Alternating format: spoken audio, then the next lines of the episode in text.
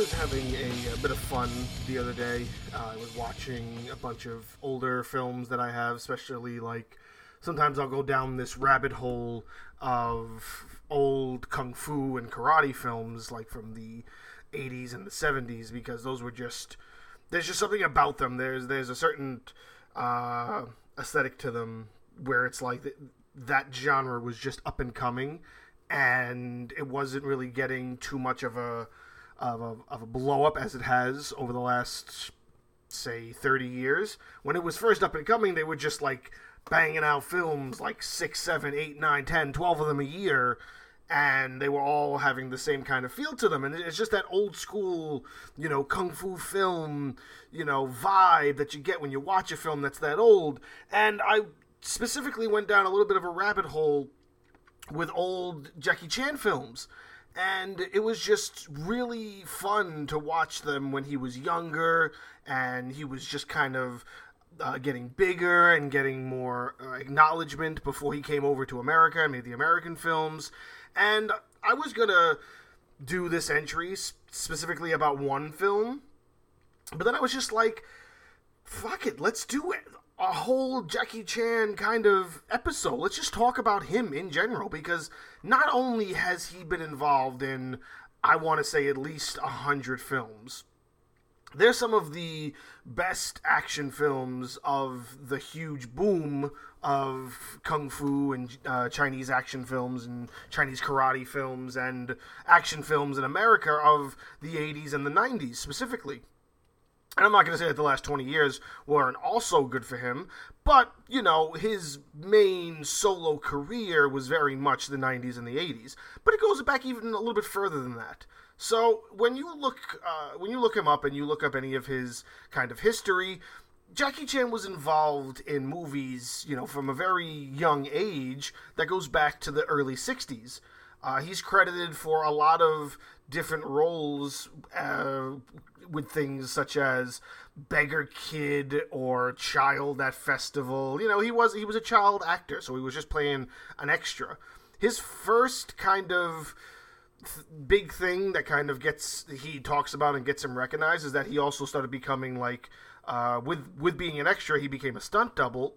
Not a stunt double, a stunt man. And he talks about this story a lot, about him in a fighting scene with Bruce Lee in Fist of Fury from nineteen seventy-two. So that was his, that's his first major memory of being in film. So after that, it's kind of all a bunch of extra stuff. And then by mid nineteen seventies, I want to say, he gets his first big role in Rumble in Hong Kong, where he just plays a gang leader. But like, when you look it up, he's right there on the cover of that film. And moving on from there, he goes back and forth between either being an extra or maybe having something more of a speaking role or things like that. And I want to say the only other big film of his from the seventies, even though he did, I don't know, I think he's credited for like twenty films here from what I'm from what I'm seeing. You know, if you go to his I M D B and you look up his acting career, he's credited for at least twenty, maybe thirty films in the seventies. But the one I think we all kind of know about and are very, and m- m- mostly everybody could recognize is Drunken Master, the first Drunken Master in nineteen seventy-eight. That was when he was, I believe, to to my knowledge of old, you know, kung fu and karate movies and even Jackie Chan films, this was the first time the drunken style of fighting was utilized in a theoretical fashion. And that's what kind of popularized it. He became the guy who knew how to fight, you know, drunken fist. And moving forward, he gets a whole bunch of other films that are recognizable. He gets The Fearless Hyena, which also gets a sequel during the eighties. He gets Cannonball Run as just, you know, another driver, but that's a huge movie to be recognized in, because if I'm not mistaken, I believe Cannonball Run, what's this guy's name? The guy from The Longest Yard. Ah, uh, what's his name? Burt Reynolds. So that's a big Burt Reynolds film.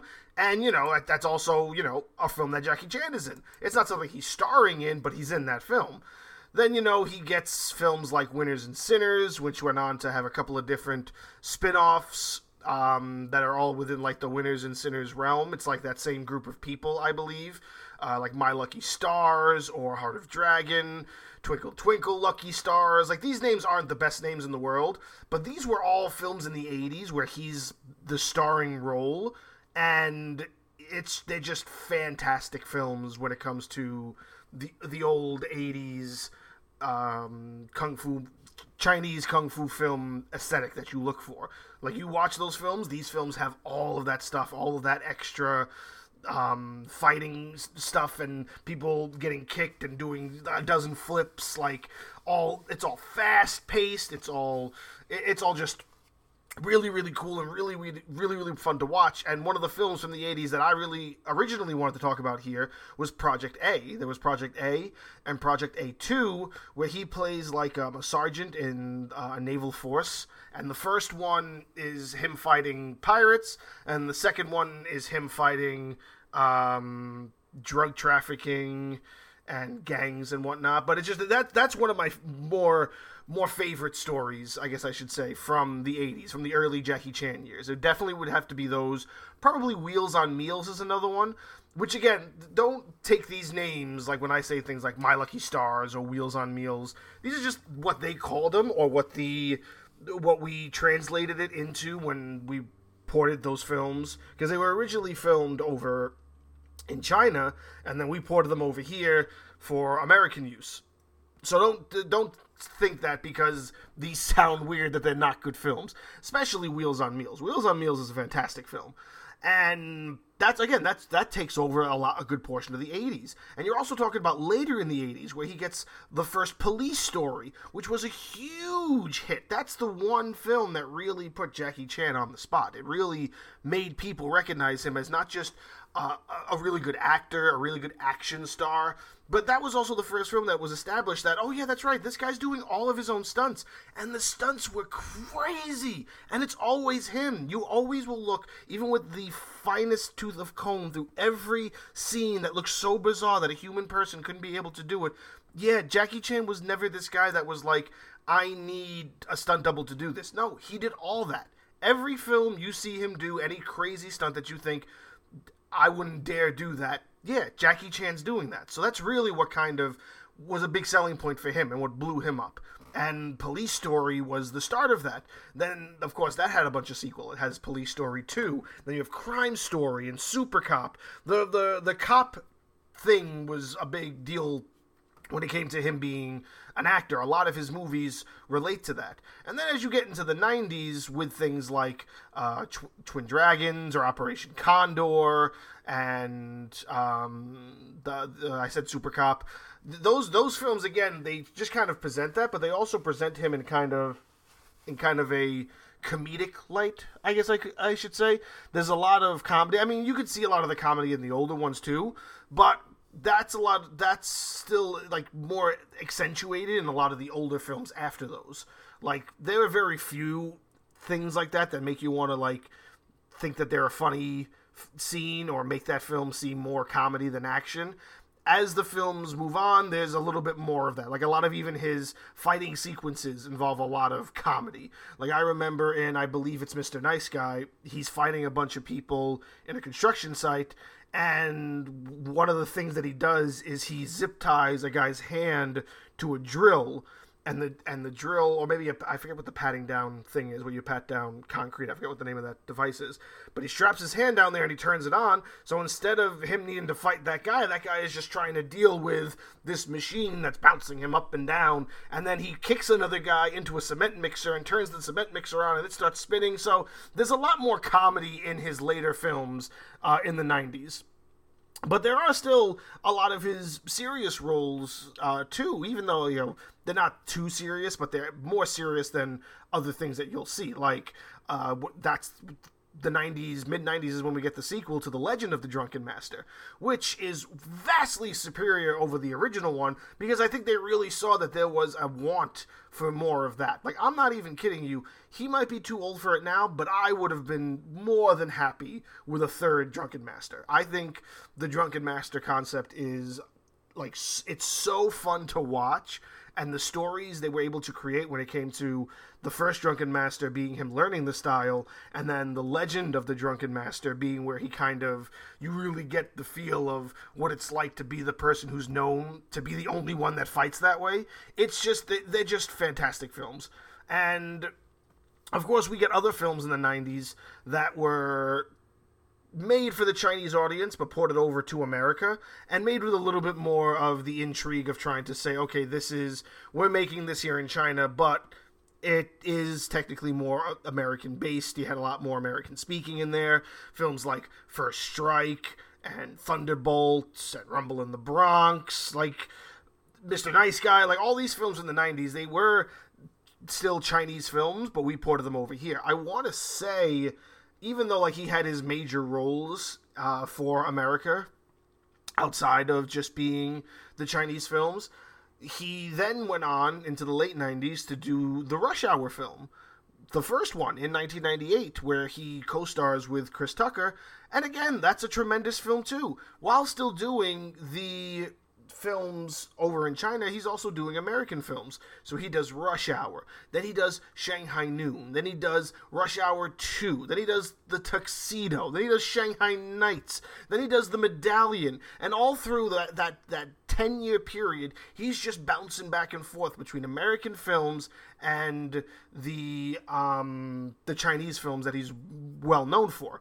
Like, within the same year, he did Around the World in eighty days, and then he did New Police Story. And New Police Story, in my perspective, isn't the best of the cop films that he's done, but it isn't bad. It's pretty good. And then, you know, he jumps back over here and he does The Myth, and then he goes back over there and he does Rob B. Hood. And if you don't know what Rob B. Hood is, it's a fantastic film where he has another co-star with another um, uh, action karate star. I forget that guy's name, too. Um... He's in a lot of things, especially not even just with Jackie Chan, but also with Donnie Yen, and he, he's big over there. I just can't remember his la- his name off the top of my head.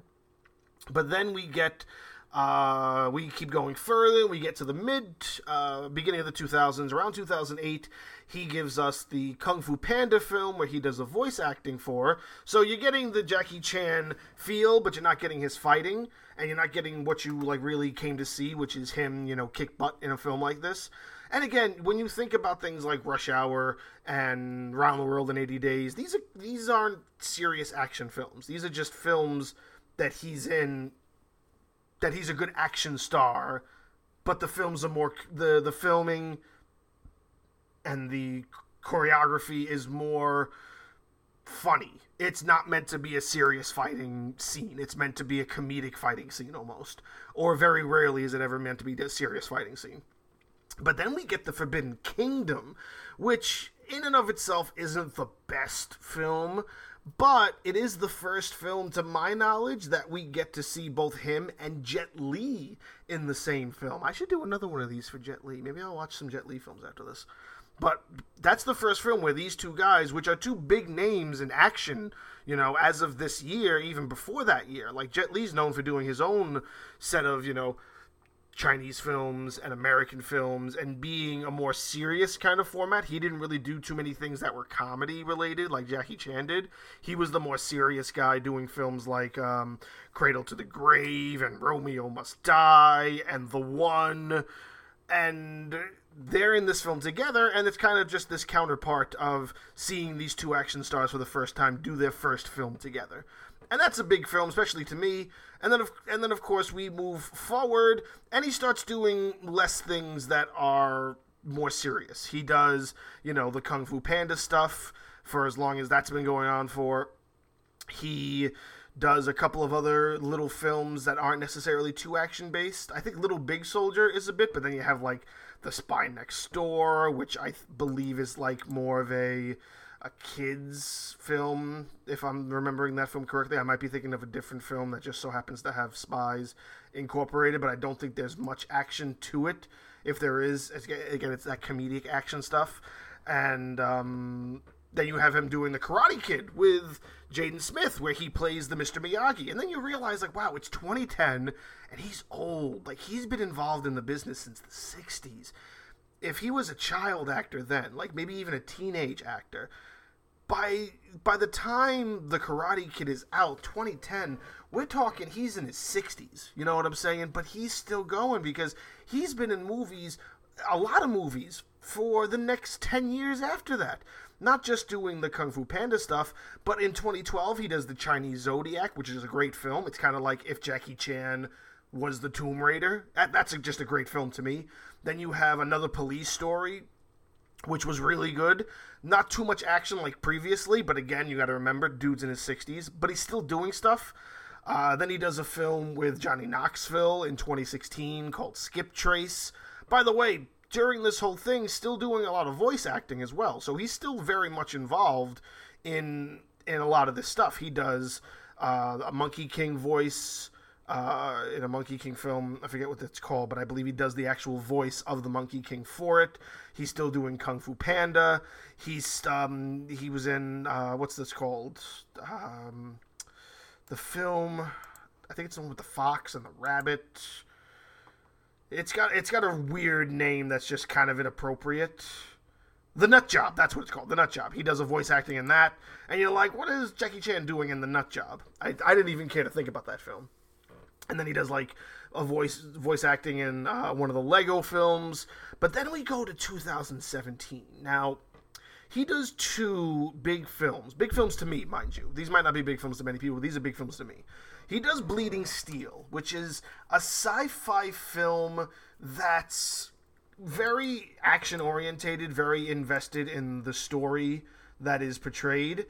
Um, I believe that this is uh, a Chinese action film that he does. I believe it does take place uh, over there. I believe it's overseas. You can either get, or, get it English dubbed or with English subtitles.